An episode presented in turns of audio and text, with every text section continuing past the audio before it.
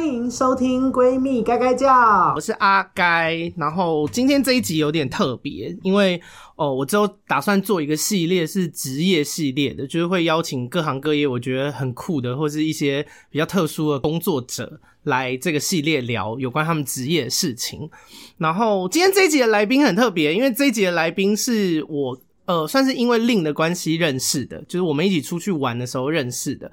然后他叫做 Michelle， 嗨 Hello hi guys， 大家好然后 Michelle 是一个很酷的人，我等一下会请他跟大家介绍一下他的职业，还有他以前做过什么事，然后还有他的，因为他有一个女儿，然后因为 Podcast 你们是看不到他长什么样子的，但是他是他其实是已经有一个7岁的女儿，但他看起来非常像小妹妹，本人很惊人。Michelle， 你跟大家介绍一下好不好？这样我有点害羞少来那边假谦虚的对对对，自己看起来是算是比较同龄一点的。嗯，真的看起来很小耶。真的吗？对，我觉得是。有没有应该同学会很得意吧？啊，同学会。对，我不因为我自己的年纪在同龄里面看起来也比较小一点，可能没有你那么夸张啊，你有点太夸张了。你也是童颜，但是对，因为我有时候也会被认为是大学生，好爽！我自己讲，好不要脸，但是好爽。然后就是同学会的时候，应该蛮得意的吧？同学会，对，就想说其他人都老到不行这样，也没有到老到不行啊，讲别人坏话。现在大家都保养的很好，很好。好，对 ，Michelle 是那个就是文秀老师是。这样讲大家会不会听不懂？因为近年来很红的是那个眉毛的半永久的，对对对，不管是。雾眉是丝雾眉是，以及飘眉对，就是近年很红啦。因为我相信，因为我的频道是女生很多嘛，那大家一定都知道这件事情，所以我们今天请了专门用眉毛的老师来跟大家讲。然后因为大家会不会想说用眉毛的老师那么多，阿该是不是就是随便路上找一个这样？嗯，当然不是所以我们现在请Michelle来介绍一下自己的资历。好哦，其实我要跟大家分享一下。我跟你讲，这个阿该呢，他真的不是来接业配，因为第一我有收他钱对，我跟你讲，他不是做业配的哦。对，而且我跟你讲，阿该真的是一个很有良心的人，他真的不是说随便接业配来做免费的，或者是来帮忙打广告那种拿免钱资源，不是，他真的有付我钱。对，而且我觉得他对粉丝真的很好，是宠粉达人。他其实都有一直跟我就是讲说他对我粉丝很好，如果真的他们有喜欢，你知道，因为其实他是一个就是我觉得是很诚恳的人。你在跟我的听众介绍我吗？好好笑。我要必须讲，因为大家会不会以为就是你来跟这个文秀老师访问对，大家觉得我收了一笔钱什么的，对，真的没有，我发誓 OK。 刚刚阿该有说就是介绍我一下我自己的背景。嗯，对，因为其实我自己算是一个很爱念书的人，所以当时有念到国立大学的 MBA。 对，所以简单介绍一下 MBA 好不好？我怕不是大家都知道。 Management 就是管理，Business 当然就是生意嘛，商业对， Administration 就是其实就是管理阶这样子，就是一个商管学系。那Master Degree 就是硕士学位。对，所以当时我们也不是野鸡大学，是真的有跑数据所这样子的流程过来的。所以其实当我在踏入韩式半永久这个领域，我是真的把它当成写论文这样子来做的用很学术的方式很学术的方式，真的。所以我学生很好笑，他们常常说老师怎么问你什么你都知道。其实真的不是因为我什么都知道，我觉得那是因为我很认真在钻研。比如说每次有新的针、新的手法，不管是大陆的、韩国的、日本的、欧美的，其实我都会去了解。学这么多？是的，对，听起来好累。对，其实像阿该，你之前也有做过雾眉嘛？有，很多年前。然后我晚一点会跟大家讲，因为我刚做完，就因为你们现在看不到我们的状态，我就是来老师这边做，我来 Michelle 这边做，做完了以后我们录 podcast， 所以我现在头就是我的脸上还是包着那个保鲜膜的。是的，对。等一下可以来分享一下。好，不好意思打断你，继续讲那个你的。对，然后因为阿该其实我是Ling的朋友，然后他们其实就有希望说我可以介绍一下自己的资历，但就是这个不是 cocky， 就是我只是想说我以前都很低调，其实即便是Ling，我跟他认识那么多年，他才知道原来你以前做过这么多事，这样。因为我也认识Michelle 一小小阵子啦，因为之前是一起出去玩，因为另一个关系认识的。然后我今天听到，因为是为了我想说，因为我想要开职业这个系列嘛，然后我就想说，欸，问一下他的那个资历，然后一问吓一跳，欸，很惊人，不能只有我被吓到。好哦，就是我，所以他们希望我分享一下，因为当然在我第一份工作就是毕业之后，就是在上市柜公司也担任主管级。对，然后后来也到加拿大皇家大学担任学务经理，然后之后是美术馆馆长，所以大家都会说，哦，以前你在纸上画画，现在我在人的脸上画画。对对，Michelle 很酷的一件事情是，而且你那时候当美术馆馆长是有被公视采访的哦，是，就现在我们上网是找得到的。对对对，这样大家就知道你了。没事，不要去找，不够我。对，是，然后。可是我觉得听众一定会有一件事情是很困惑，就是其实听起来业种很跨，欸，对，就是从因为眉毛算是美容产业嘛，然后美术馆算是艺术，然后皇家大学那个学务经理算是教育，所以其实是超级斜杠跨领域。对，而且我跟大家分享是，我之后其实因为我后来生了小孩之后，其实我就是没有要被绑架的意思，就是要准时上下班，所以我就随便找了一个业务型的教育业的工作。因为以前我在教育业其实都是高管，就是老板底下的人就是我了，我来负责统筹任何事情。那当然就是随便找个业务型，刚好也可以兼顾小孩。那之后我就创立了 ArtistM， 因为我觉得很多时候是我的兴趣。欸，等一下，你那个业务型很轻描淡写。我跟你们说，因为Michelle很低调，他讲那个业务型的工作，但他业务做到 top one， 就是你知道他也是在业务的工作也是第一人，就是没有让你轻描淡写带过。因为聊那个，就我们等一下当然会聊那个眉毛的事情，但是。就是你整个人生我们会介绍一下，因为我原本是只想要针对那个眉毛的事情聊，但因为我后来发现很多事情很传奇，所以就是大家就是那个职业性就听，但因为我们还是闺蜜该叫嘛，就是我不会去找真的是太不熟或是太难聊的人来啦，所以还是你们不会太不习惯的，还是跟过往的风格会差不多这样。对，就是如果阿该很希望分享好业务这件事情，你知道很多时候人在江湖身不由己。什么 slogan？ 就是虽然说好可能是业务 top one， 可是那是因为我有一定的压力。你看养小孩养妈妈，然后我们本身又是不是那个想要随便过生活的人，还是想要吃一些好的啊什么的。对，所以其实我其实在当时的业务型教育的工作其实是很斜杠，我其实也接很多私底下当然公司不知道，他们只会觉得，这人很妙哦，就是常工作10天，后面20天都不在哦。对，就是对，因为他们因为那个Michelle他们业务型的这个工作是，只要你业绩有达标，其实其他人就不太会管你，反正你已经做到。其实公司大家都还是要被忙，只是我比较特别。还要真的假的？作威作福。OK。对对对，就是我只能说是主管很疼爱我这样子。Oh, 对对对 OK。他们可能也理解我。就是知道我是一个无法被束缚的人，对，他们也怕得罪你，你会跑掉，就是公司会少赚钱。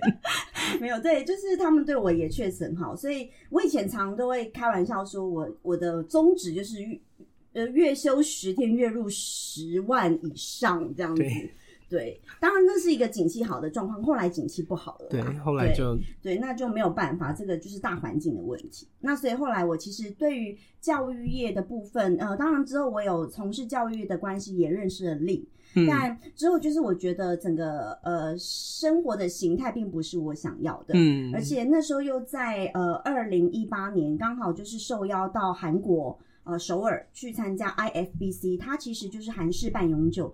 最厉害的一个协会，然后呢他办了一个全世界的大赛，那他们邀请我去当评审。那所以你直接是不是邀请你去参赛，是邀请你当评审？评审，对对，等一下可以拿那个本子给你看。对，我知道，我进来有看到，就是一堆的教授等级的，对对对对，是，就是邀请我去当评审。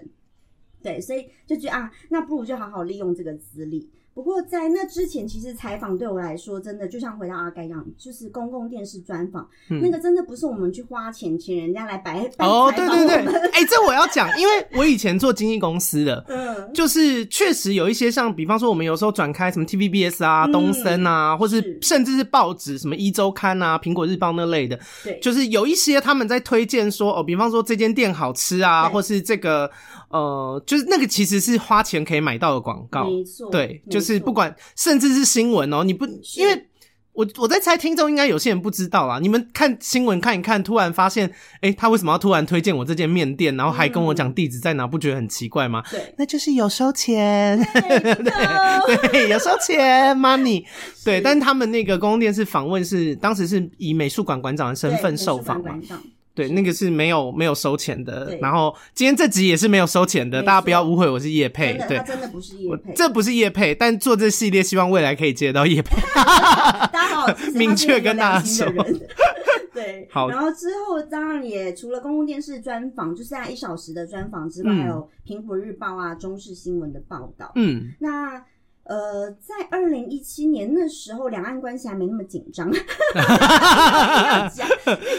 其实我真的很斜杠，就是我刚轻描淡写那个业务型的教育工作，其实我每个月出国，那同事当然都不知道我在干嘛，以为我每个月都跑出去玩。Yes， 我也是。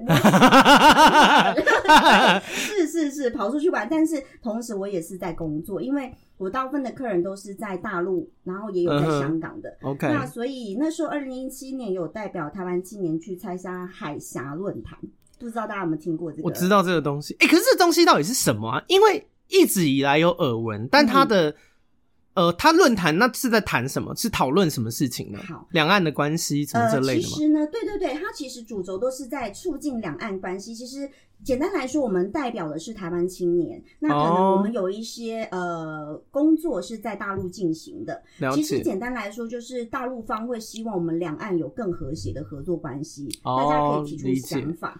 那是或者要怎么合作什么的，民间交流哦，理解，不是官方，是民间的，不是了解，民间交流，对。可是当然这中间也会有一些政治面，就是一定会，对，一定会，所以我才说当时在两岸关系还没那么紧张的时候，说要参加这个。那因为以前的我们其实有点辛苦，因为比如说我们虽然持了台胞证，看起来好像都自由进出大陆啊，都没有问题。可是你当你真的要赶场，比如说你上海，你要赶到杭州什么，你要坐动车的时候，你没有办法像大陆人一样直接网上订票扫码进去。等一下，跟大家解释一下什么叫动车，因为台湾听众会听不懂。高铁，对，高铁，对，比如说你要赶高铁的时候，你要赶到别的地方，你就是。得真的是乖乖在那边排队，而且你知道吗？大陆什么人最多？我刚才想说什么？我没有想到是一个自问自答的部分。人最多 ，OK， 你排队就排了钥匙，可能就错过这一班，你要等。所以呢，其实我觉得对于我们台湾人很不方便。所以在当时海峡论坛，其实。我觉得也蛮荣幸，因为你能够跟这么高阶的人，就是国台办主任张志军先生，你是坐在同一个桌子，你跟他是面对面的状态下，是讨论这件事，讨论，可能你提出你的想法，我觉得这实属不易。虽然海峡论坛它很妙，它是一个很大活动，可是有很多不同的场次，对，你不一定能够跟这些大咖在一个场次，你可能被安排到都是一些民间交流协会同一桌交流，可是你不可能。就是这么大的，就是这么多的电视采访，比如说两岸的报纸都报道这件事情，所以那时候刚好就是有这样的机会，那我提出了这样的一个需求，结果他们超酷的，一个礼拜就搞定这件事情。哦，真的哦，那很快耶。所以其实他们在某程度是还蛮重视我们台湾人的意见。了解，OK。对，所以就这是我过往的经验啊，就是确实是在工作上，如果说以后有工作议题，我想我可以。给到一些好的建议，就很厉害。因为我跟大家讲一件事，我其实是为了做这个职业系列才会，因为你懂吗？我们平常我是因为Ling跟Ling出去玩，然后才认识Michelle的，所以没事，其实你不会去问人家什么工作什么这么深层，就是比较私人的话题。对。然后我这一问吓一跳，好啦，我就想说不能只有我被吓到，所以拿出来也是吓吓大家这样子。OK。对，好，那我想要问一下说，就是因为。其实当初以前在做业务的时候，也是做的风生水起嘛，就是因为人在家里身不由己，笑死。那那时候从就是业务，因为业务的其实薪水也很高啊，跳来就是变成现在做韩式半永久的这个眉毛的产业，会很怎么说？会很犹豫吗？或者很害怕说，欸，会不会没有以前赚的多啊？或是环境转换会不会有一些焦虑？这类型的，因为我在想说，但我今天做这集有两件事啦，我相信很多听众跟我一样很爱漂亮，就大家会想要找信得过的老师，手法好的老师来做眉毛。那另外一个是，说不定有些听众他们想要学，就是自己成为这个老师，可以。所以，可是就想要问，因为大家如果有想要当老师，一定会想说啊，环境有适合吗？或者是现在好经营之类的，那你当初在转换的时候不会很害怕吗？因为毕竟算是大大的跳出原本的舒适圈嘛。其实我跟大家分享一件事情哦，因为我当时是斜杠的角色来经营这件事情，也就是说我边有一个正职的工作之外，我边做。那所以其实，尤其我是因为在大陆，我在大陆、香港其实客单非常高，客单价很高，对对对对对，那是可以透露的吗？好，就是当时在大陆是收人民币6000，对对对，一对眉毛是比4还是比5？当时 4.7， 所以其实也快3万，嗯，对，对，很惊人，OK，还有就是会从东北啊、北京啊，然后广州、香港这样子到一个定点等我，因为对啊，我刚才在想说。你这样飞机票也不划算吧？我刚刚说我们在一个地方，然后你就来过来，专门为了找你做，就是还特别远道而来，对对对，好爽哦，很大牌，不好意思，身不由己，对 ，OK。所以当时是有这样子的一个资历在了嘛，所以其实说真的，这一行它的时薪真的很高，如果你要以一般工作的时薪论。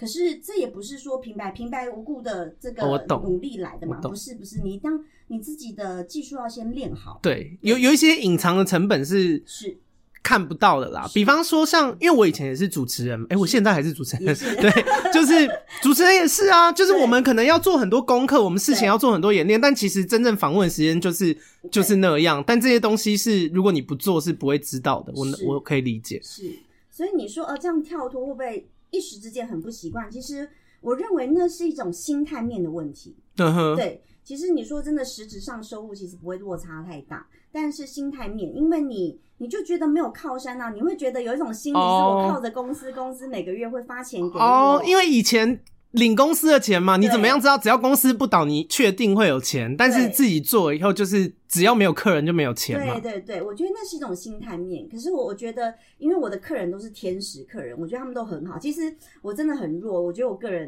是你的客人都是天使客人，还是你比较凶？我也没有凶，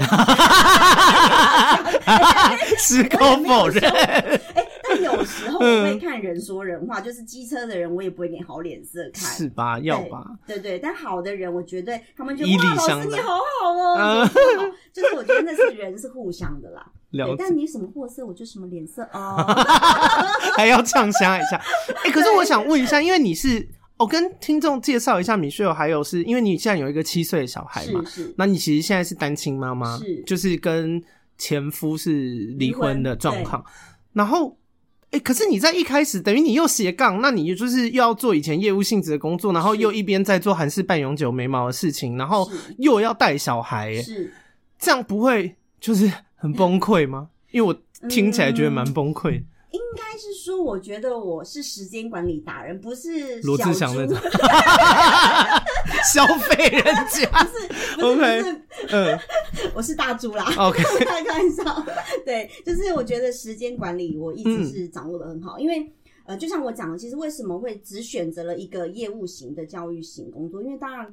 他们会希望你承接可能管理职，因为就过往的经验背景，但我其实就不是一个会被绑架的人啊，我就觉得我只想做我能力所及，而且我觉得我可以 handle 好的，对，充分安排我各种事物的事情的人，所以我其实没有为了那个名而被绑架，对，我就所以那也是因为这样，我可以知道我自己要什么，所以我时间安排的是还算可以，还行。那我想问一件事哦，因为我不会整集都一直聊工作，就是那个眉毛的事情。对，我想问一件事情，就是因为像好，因为你现在已经没有在做业务的工作了嘛，然后但现在就是用眉毛跟还要带小孩，是那会不会约会很困难？马上问一些私生活的事情，马上问一些私生活，好，没问题。约会这件事情呢，其实我通常啊、都是帮小孩洗完澡才出去约会，先把该做的事情做完，对对对，把该做的事做完，或者是我忙完客人，我真的是有真的忙完客人，然后客人哦好走，然后马上出去看电影，对，这个也是有的。但其实你们有没有听到重点？我的约会都是放在我的小孩跟事业之后的调剂品，哦、对。像那个就是其实我觉得它已经不是我生活中必须的，我觉得那有点像是调剂、就是让你生活之余也有一些乐趣，这样了解。对对对，因为你知道姐姐不年轻了哦，对哦对，我一直没有跟大家讲你的年纪是可以讲的吗？可以可以，我跟你说我已经到不惑之年，对，就是不惑之年就是40以上这样子对，我们已经过了耳听爱情的年纪，对，但是因为Michelle本人的状态蛮惊人的啦，就是因为我对对对，就是你要说他20几岁好像也是说得通，好像也是蛮可怕的，我怀疑他平常有在吃一些婴儿那类的对，用一些那个酱头什么的，怎么这么好笑然后哦，我觉得很好欸，因为我其实聊这个东西是我很想要讲一件事，是我觉得尤其是妈妈，单亲妈妈，就是已经可能有过一段婚姻，然后后来离婚，但是有小孩的人很容易，就是怎么讲，会很容易觉得自己的人生可能只剩下事业，或是只剩下小孩、然后可是我觉得这件事情有讨论的空间，也没有好不好，就我觉得女生不要因为自己曾经有过一段婚姻、或是现在有小孩，然后又有工作就放弃谈感情或者是开心的权利，我觉得没有必要，我们现在已经是2021年了，不要就是有这种就是旧时代的想法啦，是，尤其是我要跟大家分享一个非常非常重要的观点，因为我真的都是一直在做教育的。那你知道吗？小孩的心理是有快乐的妈妈才有快乐的小孩。我非常认同，我非常认同，因为我前阵子在 YouTube 跟 YouTuber 的朋友，我有一个 YouTuber 的朋友叫泰拉，上了一支片，然后也是在讲跟感情有关的事情，然后。里面就有提到说，就是因为我觉得很多女生结婚了以后，就是你们有听过一些话，就是明明她这个女生她结婚的对象很糟糕，可是因为她没有小孩，她就死不离婚，她又觉得说哦，我要给小孩一个完整的家。我觉得这观念超错，超错。对，你们得有爱，那个不是爸爸妈妈跟小孩，那个就叫做家。对，家的构成条件是必须要有爱，是温暖的地方。如果两个人在一起只会这边吵架打架，然后一天到晚以死相逼什么的，那个真的不叫家，那就是一个男的跟一个女的跟他们的小孩而已。对，那就是一个地点而已。对。然后我就是，反正我不想要大家被这种东西绑架啦。然后我觉得很好，就是你，因为今天请你，我觉得有一个特别的意义在，就是。你是算是事业有成的女生，可是同时你也有自己的小孩，但是你没有男人，就是、对，就是我觉得赶快情人节要搞，硬要捧我一下。没有，我想要讲的事情就是，女生不一定是要有男生才可以过得很开心的，女生不是一定要有男生才是成功的，就是。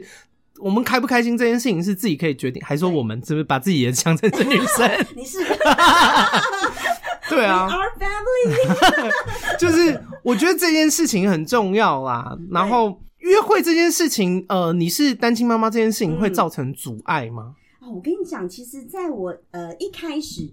决定要离婚之前，确实，你知道我一些好的女生的闺蜜朋友说：“欸，你要想清楚哦，你知道吗？你一个人带小孩很辛苦欸，你确定吗？”我有疑问，一个人带小孩很辛苦，所以老公会带小孩吗？对不对？我请问，对，然后呢，可能就很多这种耳语出来。欸，你要确定哦，你假设一个人离婚了，你是单身，那你没有拖油瓶，没有小孩，可能男生接受度会高。然后呢？可是你现在有一个小人家会思考，会退缩。其实这种很多耳语，在之前我都听过，可是后来我毅然决然决定，就像刚刚你讲的，把一个小孩交给这个男生，如果他又不是一个特别负责任或爱小孩的人，这个小孩真的会幸福吗？真的，对啊，你就是会过得比较好吗？我也不认为。我跟大家分享我的经验，我真的要打破大家的盲点。觉得这是我存在的价值跟意义。嗯，你知道吗？其实啊，很多现在追我男生，其实真的很多有一些年纪比我小很多的。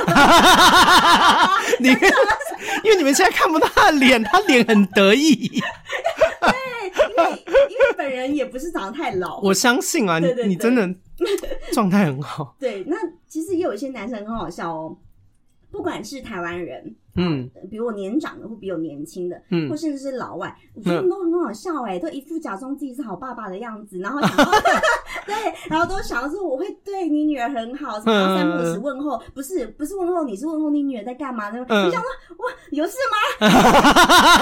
那你想说很关心我女儿是很熟吗？没有，好像没有很熟。所以我其实觉得他们真的不是那么在意你有没有小孩这件事情，是吗？我觉得本质是在于他有没有真的爱你这件事情，所以其实跟我们想象中的不一样嘛。他们其实没有，就是可能说不定在二三十年前，就是单亲妈妈有小孩这件事情可能是很大的阻碍，但其实时至今日根本就也还好。我跟大家分享，就是我觉得比例是这样，肯定也是有那种非常传统，或者是他就是想要找一个人结婚帮他生小孩的人，肯定也是有，但我觉得那样的比例实在是在非常少数。比如说10个追你的男生里面，可能也许只有2个是这样的心态，剩下的8个可能会觉得哦不会，我会对你女儿很好，我们是一家人什么的，大概是这种概念。而且就是有一种那种你知道捡现成的，就他还不用经过那个什么婴儿哭闹的时期什么的。是对，我觉得这个观念在现在已经大家都能够渐渐接受，尤其是你知道吗？现在离婚率超高的，每天都有人离婚欸，每天，对，真的不夸张。欸，那我想另外问一件事，因为这是针对小孩的部分，就是女生自己有一个事业，特别又是你又是工作能力好的人，然后事业能力也很好，就是事业有成的人，这样男生会却步吗？他们会不会因为想说哇这女生很厉害，然后就不敢追你，或是不敢对你出手？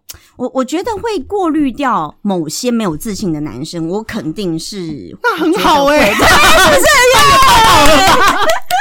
因为没有自信的男生蛮烦的啊。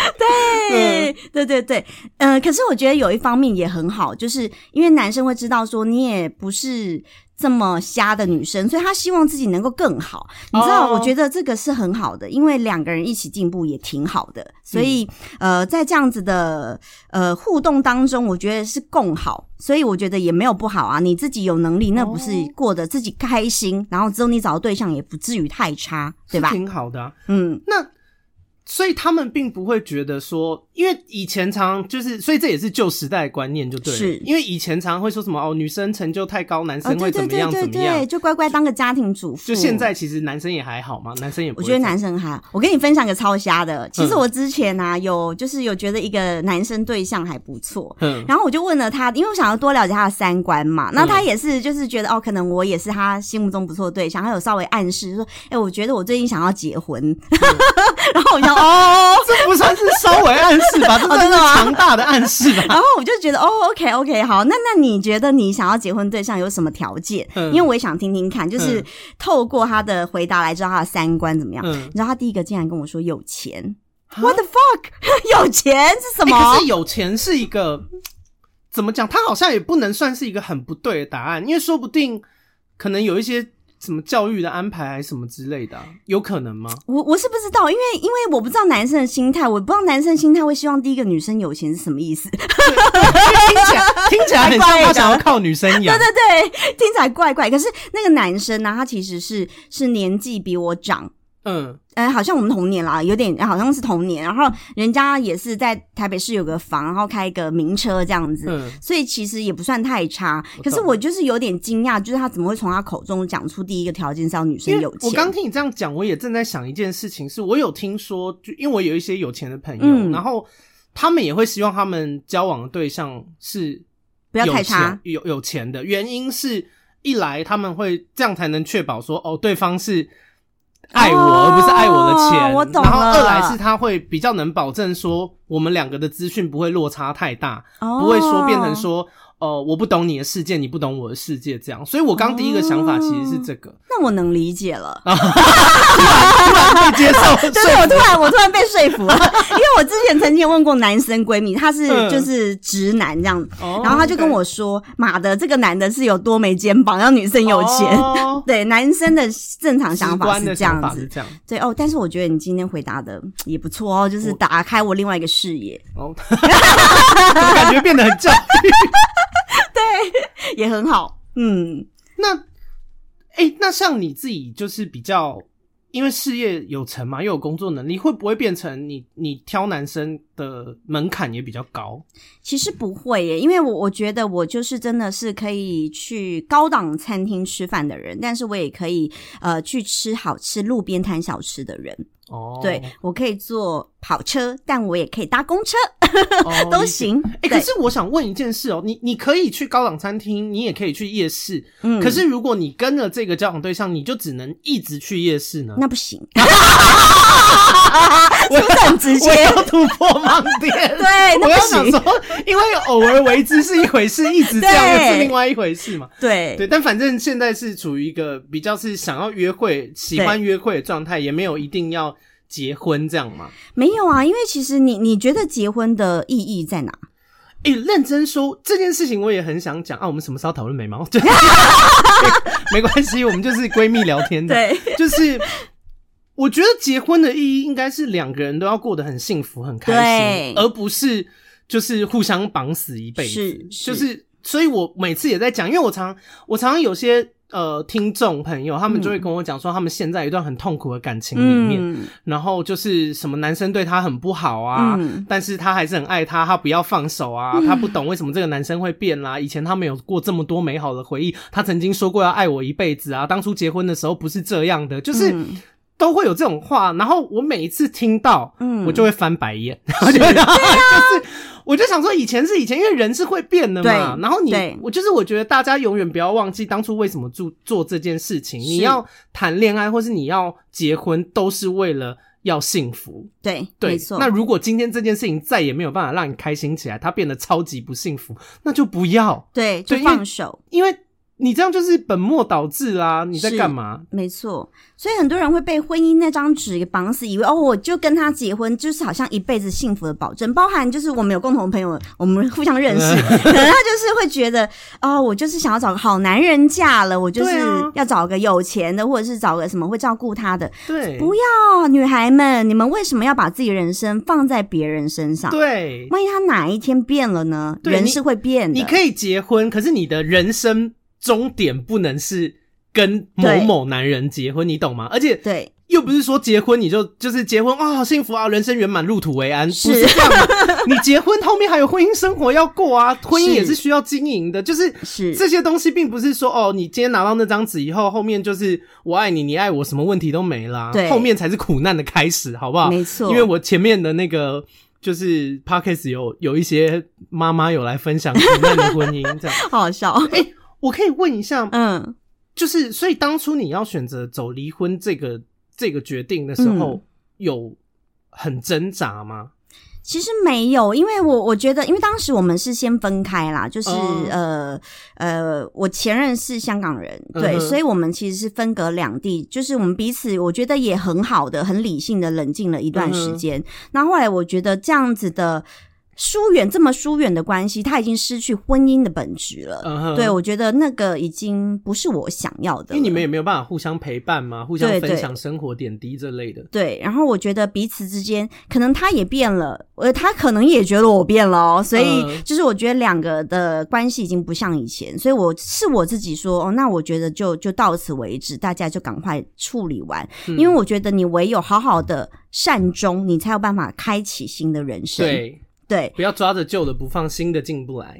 对，尤其就是当时也确实有很多追求我的人，是真的啦。但是因为就是有这样关系，所以我们还是很各守本分嘛。就是我觉得还是做好自己的事情，但也确实思索一下，我觉得那你没有真的结束这段关系，其实你没有办法，你的人生没办法往前走、所以我要奉劝各位女生哦，真的不要就是再有那种传统的观念，觉得哦我婚姻就是要一辈子，如果很好幸福那当然一辈子，我觉得那是大家都乐见的、可是倘若这个关系不是你要的，其实你要善待自己，对对自己好一点，对，不要闹人生卡在那边，还有很多人需要漂亮的眉毛，哎、欸，是吧？是吧？对啊，你就是在那边啊。如果你跟他婚姻又不幸福，你就一天到晚就是你知道愁云惨雾的。真的，现在谁来帮我做眉毛？对对对，是不是？是不是真的？说好。对啊，而且我觉得很多东西你不结束，你不会有下一个好的开始嘛。对，不然你那时候如果一直卡在那，谁知道你现在可以有现在的成就跟事业？是那。好，回头来讲、欸，因为今天其实是职业系列啦，怎么变成在聊这个？就是在做当眉毛老师的这个过程当中啊，有没有遇过什么比较特殊的状况？比方说特别的客人或是特别的学生？哦，客人，因为其实我就是一个比较低调的人，我其实没有，尤其啊，我有一种很怪的艺术家性格，我就觉得我就希望我的东西好，然后是客人帮我口耳相传推荐，所以其实在这之前我真的都没有做行销、但是最近我真的开始有想要检讨自己，我觉得我也被我的学生念，被我的客人念，所以我都不做行销。好，最近我要开始认真，所以如果有一些很棒的网友可以给我分享一些意见，我都会虚心接受，感谢你们教导我。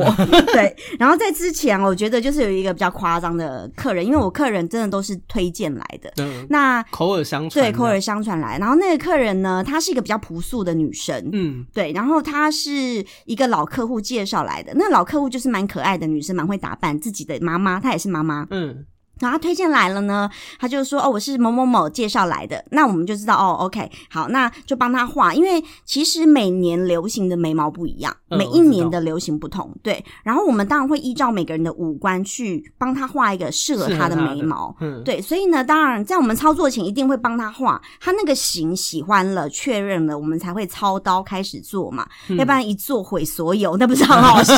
对，就不做反而比较好，这样对，就GG，万一她不喜欢。对不对？就是至少这个是跟着你1到3年，我们要慎重。所以呢，在画的时候呢，就大概跟他沟通。结果这个人也蛮妙的，就是诸多意见。他那个眉毛，我真的是史上画最久的眉毛。好，那也没有关系，我觉得你有意见也很好。可是代表你知道自己想要什么。对。可是后来呢，因为他其实真的有点把我惹毛了，我就直接眉笔拿给他说：“好啊，那你自己画啊。”然后他就傻眼，他说啊没有啦，老师，我就是不会画眉毛才来找你。诶 hello， 你说咯，你就是不会画眉毛来找我，所以你这个非专业来指导我这专业咯。对啊，就是你明明不会，就是对，又想要意见一堆，对，意见一堆。因为我在刚刚，因为我才刚请Michelle帮我弄完眉毛嘛。然后我们刚刚在讨论的过程，就是因为我也是非专业嘛，我其实不懂，就我也不会化妆，我也不会画眉毛。然后我们在讨论的过程里面，Michelle就跟我讲说，哦，我就说，这边是不是不太对称？他就跟我讲了一些那个脸型啊，跟那个肌肉纹路的这方面的事情。那我就知道说，哦，好，然后。反正我就能理解啦，就是他会讲解这件事情是怎么一回事。是对，然后我就觉得大家还是要。大家可以有自己的想法，然后但是很多事情还是要用讲道理的方式，因为其实你是会跟大家讲道理的嘛，原因是什么嘛？对对对，我其实算是一个很有耐心的人，毕竟做教育的嘛，我会跟他讲，比如说好，我现在拿着镜子给你，阿该你会觉得，因为我们人在看镜子，我会有表情，我这边怎样？比如说我们照镜子是不是这样？这时候你就会发现我这里眉毛高咯，这边低咯，对吧？惊讶的时候啊，难过的时候，或者是有肌肉笑，那跟我面无表情的时候，眉毛的高度是不一样，那我现在这个角度看起来跟这个角度看起来又不一样哦，侧脸跟正脸，对对，所以呢，其实本来它就不是一个平面，它不是一张 A4 纸，对对，你画对称，它是立体，随着你的肌肉表情会不同，对，那当然这客人就是我家。自己画眉毛，他吓到了，他就说没有啦，老师我不是这个意思。然后可是跟他同时来的那个女生也蛮会打扮，就是一个比较时髦会化妆的女生，她就自己跳出来说，对啊，我也觉得老师画这样很好，很适合你啊，那你到底要什么眉毛？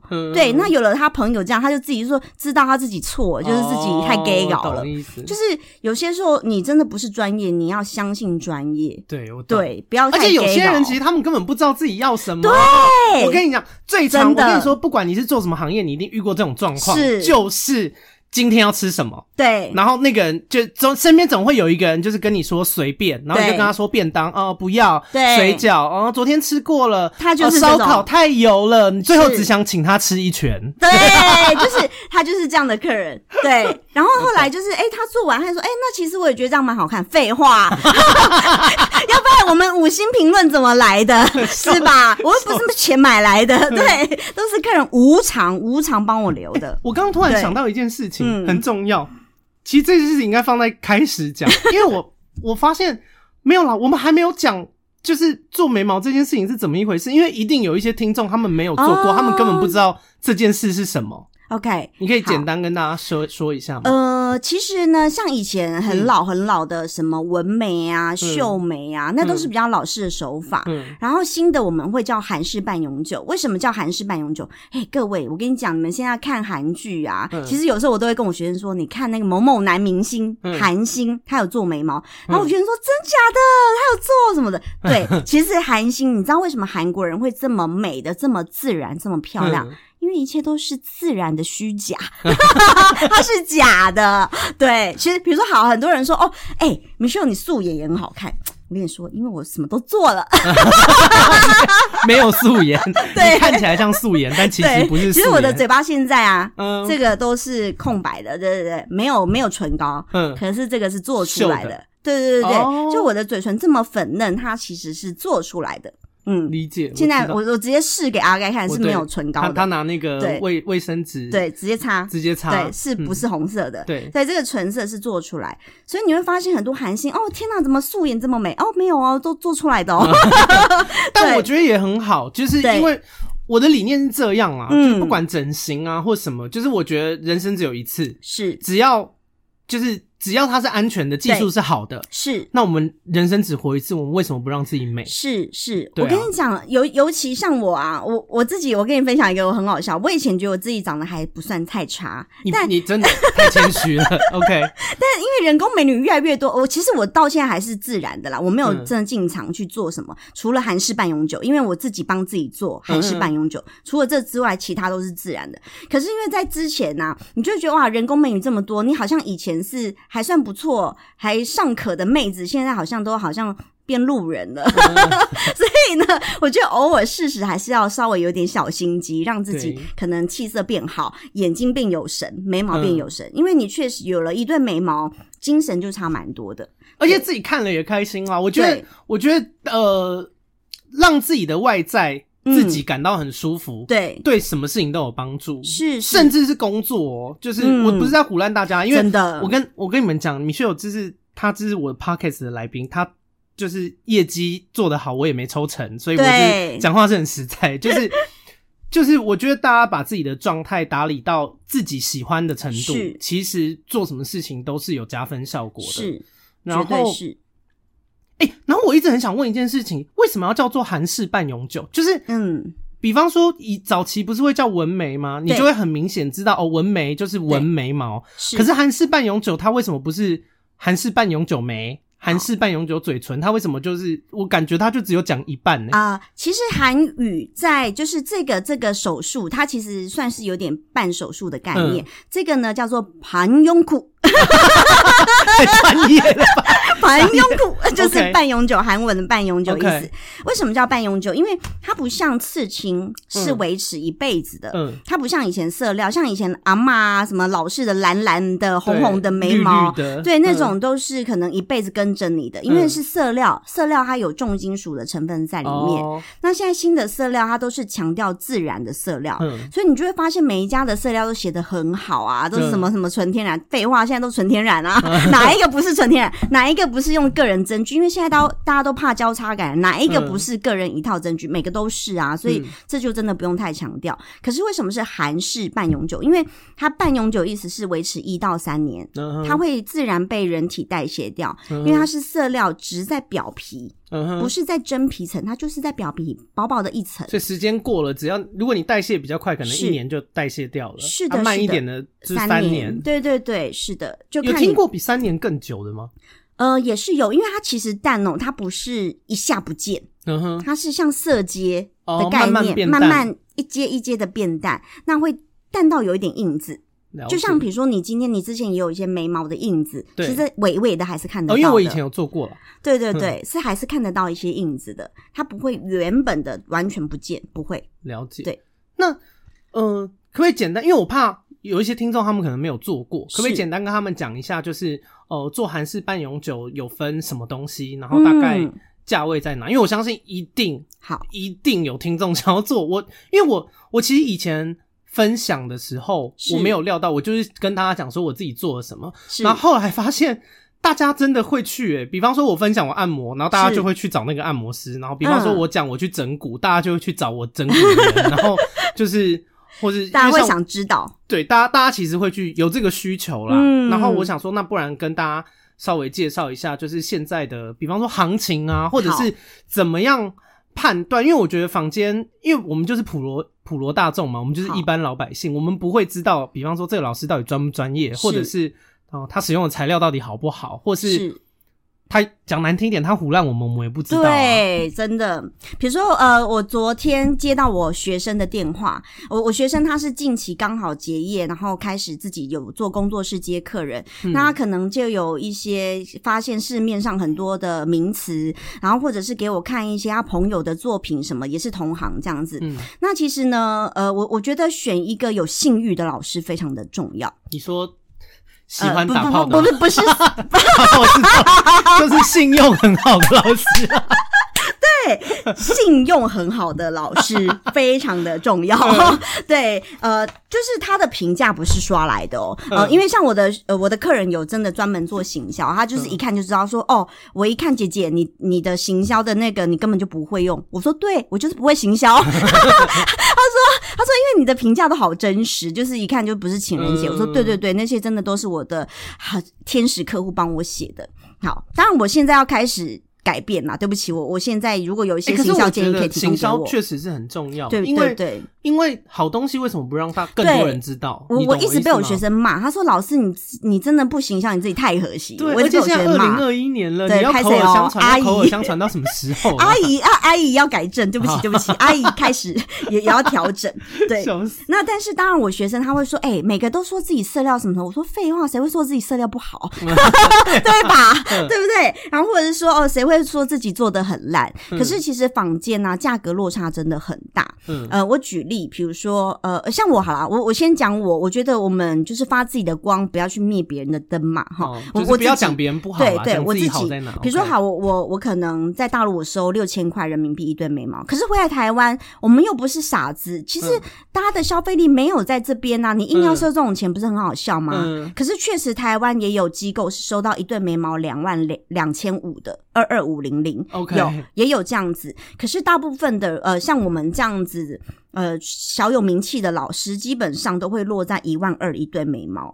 可是因为我觉得说实话，因为我自己是小工作室，那我喜欢在家工作，因为我以前的工作经验我就是喜欢很弹性的，所以我觉得我就没有招牌没有店面，我就是一个很低调口耳相传，所以我愿意降低我的价格。我的雾眉是8000块，含补色，2个月内免费补色一次，8000块。所以是很合理的价钱，就是市面上你即便去东区，哦对啊很正常，我客人都说哦正常啊，我之前做也8000。对。可是现在啊，因为其实有很多新进的这个行业的人，他为了要多一些作品。对，像我的学生也是啊，我最近刚学完的一个学生，他说老师，我最近因为我想要先多一些模特儿，所以他收的很便宜，他只收一对眉毛3000块。哦，这么便宜？ OK， 对对对，他只收一对眉毛3000块，因为他想要先累积一些作品拍照什么的。所以我们不说好或不好，可是因为当然你资历就摆在那，你的经验摆在那，那最重要就是美感。嗯，我举例，比如说一幅画好了，嗯，画的美不美，这个是你自己的，很主观的，很主观的，嗯，对。可是为什么有一幅画可以天价，那有一幅画可能1000块都卖不出去，嗯，okay， 对，我觉得这个就是美。其实美的东西它本来就是一个比较抽象，可是就我比较实际啦，我觉得我就是在一个市场合理价， OK， 对，市场合理价来定我的市场售价，嗯，所以大概就是这样。尤其像现在啊，因为我知道，你知道，因为 Ling 这个 podcast 是 Ling 他跟我讲，欸，但我打岔一件事哦，因为你刚刚说你的是一对眉毛多少钱？物美是8000。好，那但是如果我的听众冲着我的 podcast 来，你要给他们一点优惠，哦，对对，会，okay，会好的，就是我等一下再跟大家讲一下会给什么优惠，因为其实是阿该的，因为他们真的很宠粉，你知道吗？很夸张，一直我很在意这件事，对，对，他一直跟我说，然后你知道，就是因为当时Ling啊，他有跟我讲这件事情，所以其实我就有就是设计了一个，就是等于是这个月的优惠专案啦，就是我都说是防疫专案，就是如果是物美，其实事实上单次它当然就会有一些流色了，那单次的部分。就是给到4999物美，okay， 4999就不到5000块，对，那其实相对就便宜很多。之外，阿该的粉丝，你就跟他讲说我是听 podcast 闺蜜该该叫来的，对，那我会送你野生梅雕塑树。老师，这是什么？路人听不懂吗？我就是路人，我就听不懂。嗯，野生眉雕塑树就现在很流行啊，不是那眉毛长长吗？一根一根一根的感觉，哦，那个就是野生眉雕塑树。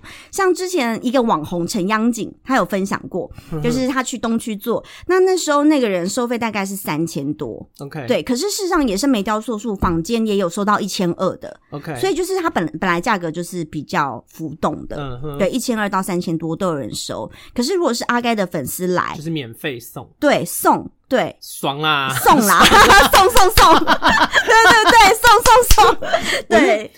我跟大家讲，因为这个真的非业配啦，就是真的，我自己一来就是我来 Michelle 这边做嘛，然后因为也采访他，就顺便帮他宣传一下。然后二来有没有私心？当然有啊！如果我这个东西推了，大家都很喜欢，那我的听众就会介绍给朋友，说阿该那边总是会有一些宠粉丝的东西。要我的粉丝人数多了，我就可以接到什么业配。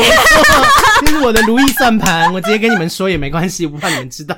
对 对，啊，反正就大家好嘛。对，okay，我觉得大家共好是很重要啊。阿该真的很宠粉，然后所以现在。坊间其实针对眉毛的品相就是雾眉、丝雾眉、雾眉、飘眉、丝雾眉。可是呢，像昨天我学生他跟我讲，老师他这个他就是给我看照片，我们一看照片其实就知道，他说他叫拉丝雾眉，就是意思是他其实好像收的很便宜，可是他却给你做丝雾眉，因为丝雾眉基本上大概15000以上的嘛。可不可以跟大家讲一下这些就是丝雾眉、雾眉跟漂眉差在哪？好。雾眉的话呢，它其实就是像扫眉粉的感觉，让你的眉毛有底色。OK， 对。那飘眉呢，就是做出毛流感，一根一根一根的感觉。哦，这么感觉很累。对对对，因为要做一根一根一根一根。Okay， 然后丝雾眉的话呢，就是有两种，就是雾眉加飘眉，就是有粉底感、底色感，然后之外呢，又有一根一根一根的感觉，所以相对起来就看起来会更自然。了解，对，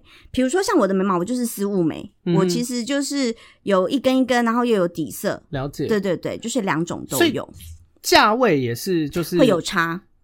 丝雾眉最贵，丝雾眉最贵，再来是漂眉，对，再来是漂眉，然后最便宜是雾眉。了解，对，这是坊间的售价。所以你刚刚讲的那个故事是那个人。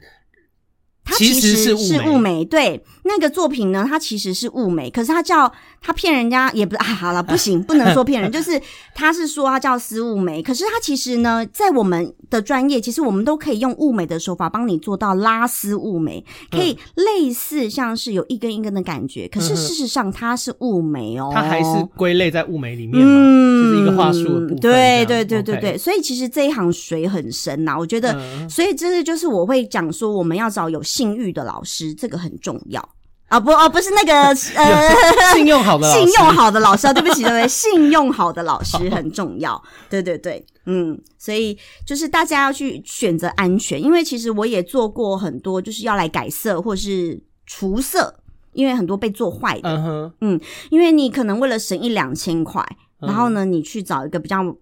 就是你觉得可能刚出来手法还比较生涩，就是你不知道原来哦美感不行或什么的哦，对，就是这个很难讲，所以他之后不行了，那他又花除色的钱，你看又花时间，然后再来有些真的很爱美的，他其实心里都觉得心塞。你知道我真的是有半夜接到客人，就是马上 Line at 上面问说老师我可不可以约明天，我就很想赶快来除色，他就是觉得每天看到自己的眉毛快死掉那种。因为会做这件事情的人代表他对自己的外在是有要求的嘛，是，那你对自己的外在有要求，结果做了一个很糟的，你一定很痛苦啊。对对对，所以就是也有这种，那你又改色或者是又除色，然后你除色又不是马上要可以做，因为你要皮肤的代谢周期生长周期是28天、对，所以你要一个月之后除色完一个月之后又再重做，所以你要丑28天之后，对太难过了吧对，然后你又多花钱，事实上你多花了可能是多花了1万以上，绝对1万以上的金额，所以其实我觉得在一开始你就是找一个信用好的老师不是信誉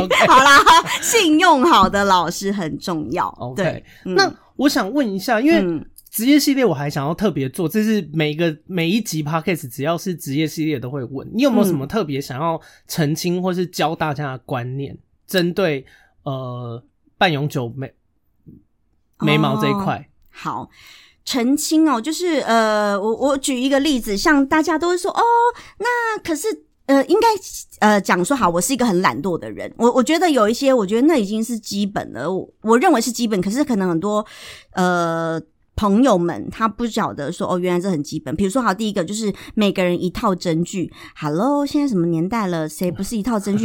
谁不怕互相感染，对不对？是不是？对，每个人都是一套针具，你这个针用完就要丢掉了，谁还在那边省针的钱？所以这个很基本。那再来就是色料，每个人绝对说自己是纯天然色料，可是我跟你讲，我遇过太多，即便是现在很多可能我去年看过别人做的眉毛也是今年变红色，可是你说纯天然，对啊，大家都讲自己纯天然，可是到底差在哪？说真的，你们不是我们这一行的人、你们真的不会知道，所以这就是我一直强调，你要找信用好的老师。了解，对对对，真的要去多看看这个人。我举一个例子，其实就坊间有在讲，如果这个人这个行业可以撑2年以上，你基本上可以相信这个人。哦，理解，是吧？哦， okay、对，因为尤其像我们这一行、因为我刚刚就一直想问，我想说啊，找信用好的老师，哎、啊，要怎么找？对对对， okay、基本上他可以撑超过2年以上，都不会太差啦。OK， 对对，所以因为像前一阵子我的学生他在实操，那有带一个模特儿来，那可能很多人做这一行，他说，哎、可是他朋友都做一做没做了，后来没做了，对。可是你要去想，如果他真的都没做，那原因出在哪？为什么这么好，或者是他真的手艺这么好，他不继续做？对吧？是不是？所以我觉得一个人可以在这个行业撑2年以上，基本上可信度是高的。了解，老师你自己做，我突然叫你老师Michelle， 你自己做是做几年了啊？这个不可数太久是不是？对对对，很久很久，对，是至少5-6年一定有。哦，就从以前斜杠的时候开始算嘛，斜杠去对中国那个上海那边，对上海，然后香港这样子，对对对，是好。对，所以Michelle这边是大家是可以放心的，可以啊，可以。你要想2018年都当评审，能差到哪去？那2018现在2021了嘛，对吧？对啊，当评审，我想问一件事哦，是。你是韩文好的人吗？不是，我跟你讲，我有请翻译。哦，我就想说，那你要怎么评？因为刚刚讲了一个盘庸苦，是不是？对，我刚刚讲说，你当评审，你要怎么给他们建议？没有，我韩文不好。OK， 可是我跟你讲哦，首尔真的太妙了，你到时候可以找到会讲中文的人哦，真的、哦、是。其实韩国很多朝鲜族，所以其实他们很多甚至是汉字，对，他们的语言甚至很多是汉字。哦，对，理解。所以他其实有一些都是夹杂着，你可以看得懂的。韩国男生帅吗？韩国欧巴我觉得就是高很高，是不是他们比较高？我不知道，很高很高很高，对对对。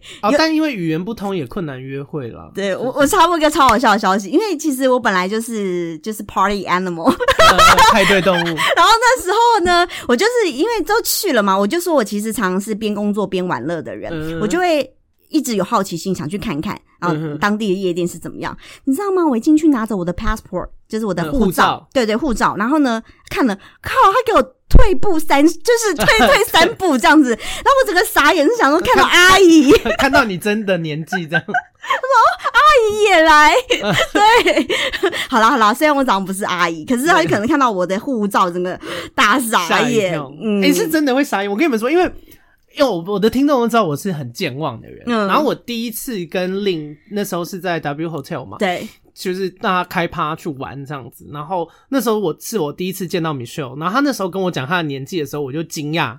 然后今天呢，我来找他做眉毛，但因为我很健忘，所以今天又聊到他年纪的时候，他又讲一次，然后我就又惊讶，然后我就又惊讶完以后，我就跟他说：“不对啊，我好像是知道这件事吧？我记得上次就是有讲，就是还蛮好笑，就是一忘再忘这样。”对，真的。好啦，然后我觉得今天差不多到这边，然后跟大家讲了一下韩式半永久眉毛的相关的讯息，跟大家说这个是什么，然后跟大家说要注意的地方是，然后我刚刚跟大家分享我自己的感觉吗？是不是还没，因为我今天刚做完，然后对我自己是觉得，我觉得时代在走真的有差，因为我上一次做是3-4年前，然后就是。手法有差这件事情我能够很明显的感受到。那做的好不好这件事情，因为我现在还在我自己的感受是好的，但是因为他现在刚做完是好。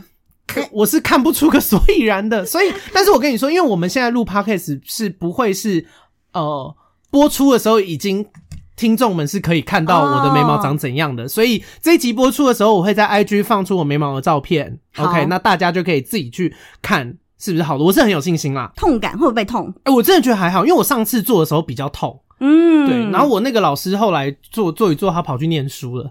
就是现在也找不到他。对，他现在他就是去念书，他人生有自己想要念书去。是。然后对，但今天就是推荐大家给Michelle这边，然后我会你没有在管行销，那你有帮公司做事办 IG 吗？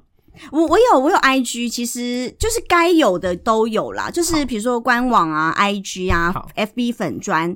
这些都有。好，那我到时候这一集播的时候就把你的东西附在，可以附在那个 tag 你这样。对，然后大家有问题真的不要害羞，可以问我。然后大家有问题拜托去问 Michelle， 因为她只是我这集 podcast 的来宾，你们来问我也答不出来，我就是一个有在做丝雾眉的人。Let's go， 就是你问我说刚才那个丝雾眉啊，他那个根根分明啊，他那个手法什么，我真的讲不出来。你们就反正我这集播出的时候会附 Michelle 的那个 IG， 你们如果针对这个有问题，你们就自己去问他。对，因为问我就是讲不出来。OK， 好啦，今天很开心，然后我觉得这个系列就是。之后还会再请不同的职业，因为我其实周边做很多职业人蛮多的，什么鸡童啊，然后很酷啊，对，酒店小姐什么之类的。我觉得 Podcast 有一个好处是因为不用露脸，所以大家就可以畅所欲言这样子。好，那就是如果喜欢我的节目的话，帮我分享给你的朋友，然后帮我去 Apple Podcast 按5星的评论，然后如果你非常支持我，就是当然能够赞助我是最好的。那Michelle 这边就是只要我的听众来跟你说他是闺蜜该该叫的听众，你就会给他优惠就对了。是。好的，没问题。但是我们优惠有限时间就是有限时间。对。那这样的话，你这集是9月3号会播。好，那就到10月3号你。10月3号一个月。好 ,OK。好，那个帮大家捐取福利就是10月3号整整一个月的时间。10月10号好了啦。10月10号。感觉好像就是。好 ,10 月10号。双十。那就大家如果有想要做的就是自己去敲 Michelle， 好不好？这不是业配，所以我也没有抽成，不用透过我。对。好，那我们就下周见，拜拜。好，拜拜。